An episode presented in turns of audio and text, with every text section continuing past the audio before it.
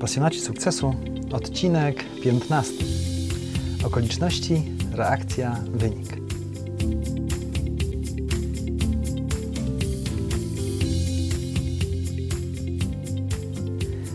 Witam serdecznie wszystkich zainteresowanych osiągnięciem sukcesu w swoim życiu.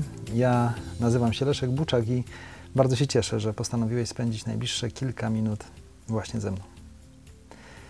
Dzisiaj już wszystko było ustalone. Właściwie zabierałem się do pisania artykułu, na podstawie którego nagrywam podcast, gdy napisała do mnie Iwonka, pozdrawiam Cię Iwonko, niewinnie zapytała, czy czytałem już książkę Jacka Canfielda Zasady Canfielda.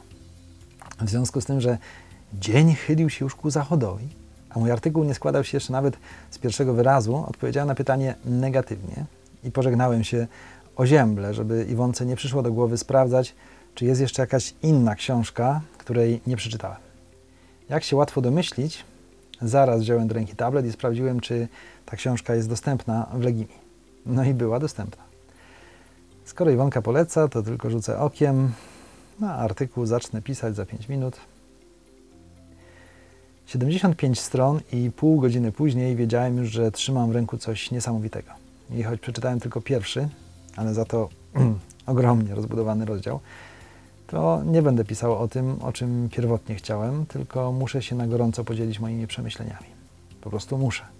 No bo muszę i już.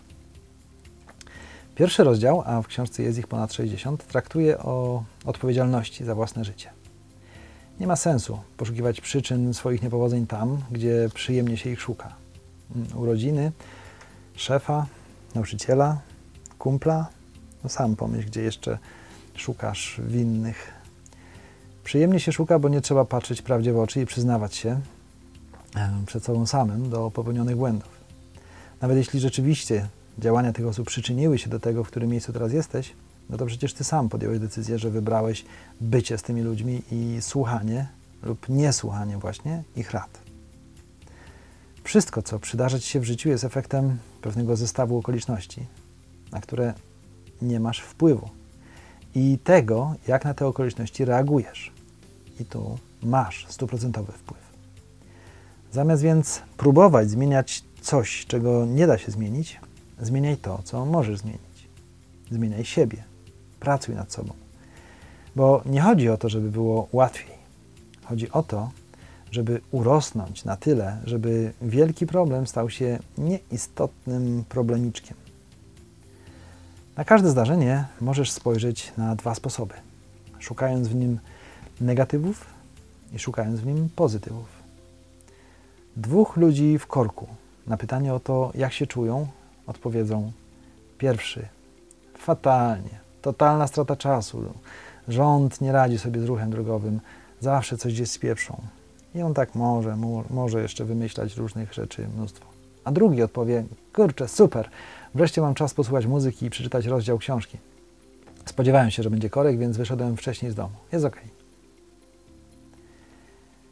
Najbardziej poruszył mnie w tym rozdziale fragment, w którym autor wylicza rzeczywisty udział w najczęściej podawanych wymówkach. A przecież to ty jadłeś niezdrowo. To ty przyjąłeś beznadziejną robotę i tkwisz w niej. To ty zignorowałeś swój wewnętrzny głos i nie posłuchałeś intuicji. To ty porzuciłeś swoje marzenia, bo wymagały od ciebie praca, pracy, a zabawa z kumplami czekała. To ty wybrałeś towarzystwo ludzi, od których lepiej trzymać się z daleka.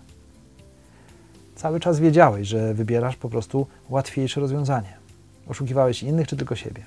Jak często tłumaczyłeś swojej żonie i dziecku, że cię nie stać, bo szef, bo podatki, a w rzeczywistości wolałeś iść na piwo, niż nauczyć się czegoś nowego.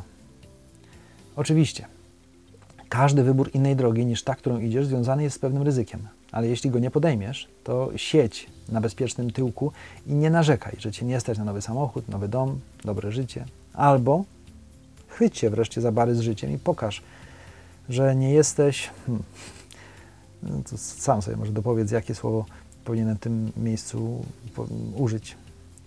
Jeśli już się żalisz, to dlaczego niewłaściwej osobie? Dlaczego o problemach z żoną mówisz szefowi, gdy tłumaczysz swoją jakąś niedyspozycję w pracy? A po pracy, gdy żona pyta o twój dzień, żalisz się na szefa. Dlaczego tak robisz? Bo tak łatwiej, prawda? mniej ryzykownie.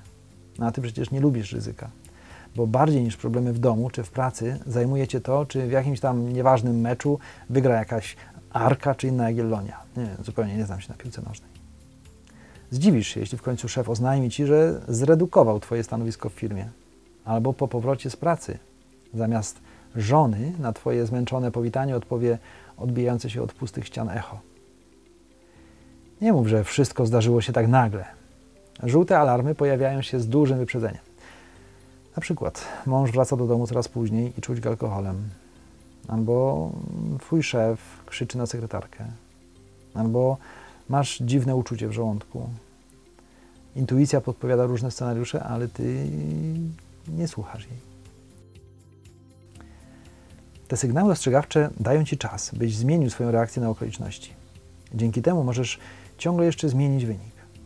Nawet teraz, gdy słuchasz tego podcastu, jeśli odczuwasz pewien dyskomfort, pomyśl, czy to rzeczywiście ja gadam głupoty, bo przeczytałem jakiś durny rozdział jakiejś durnej książki, czy może jednak trafiłem w jakiś czuły punkt i jestem kolejnym żółtym alarmem, który rozbrzmiewa w Twojej głowie.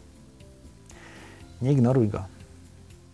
Tak samo jak nie ignoruj niedopałków w popielniczce samochodu ze śladami szminki. Nie udawaj, że szef ma rację, proponując jakiś absurdalny sposób rozwiązania problemu. Mimo, że to wcale nie będzie łatwe. I to tyle na dzisiaj. Dziękuję, że wysłuchałeś tego, co miałem do powiedzenia. Doceniam Twoją obecność. Już teraz zapraszam Cię na kolejny odcinek. A tymczasem życzę Ci miłego dnia, albo miłego wieczoru, czy jakakolwiek pora dnia jest tam, gdzie, gdzie mnie słuchasz. Do usłyszenia.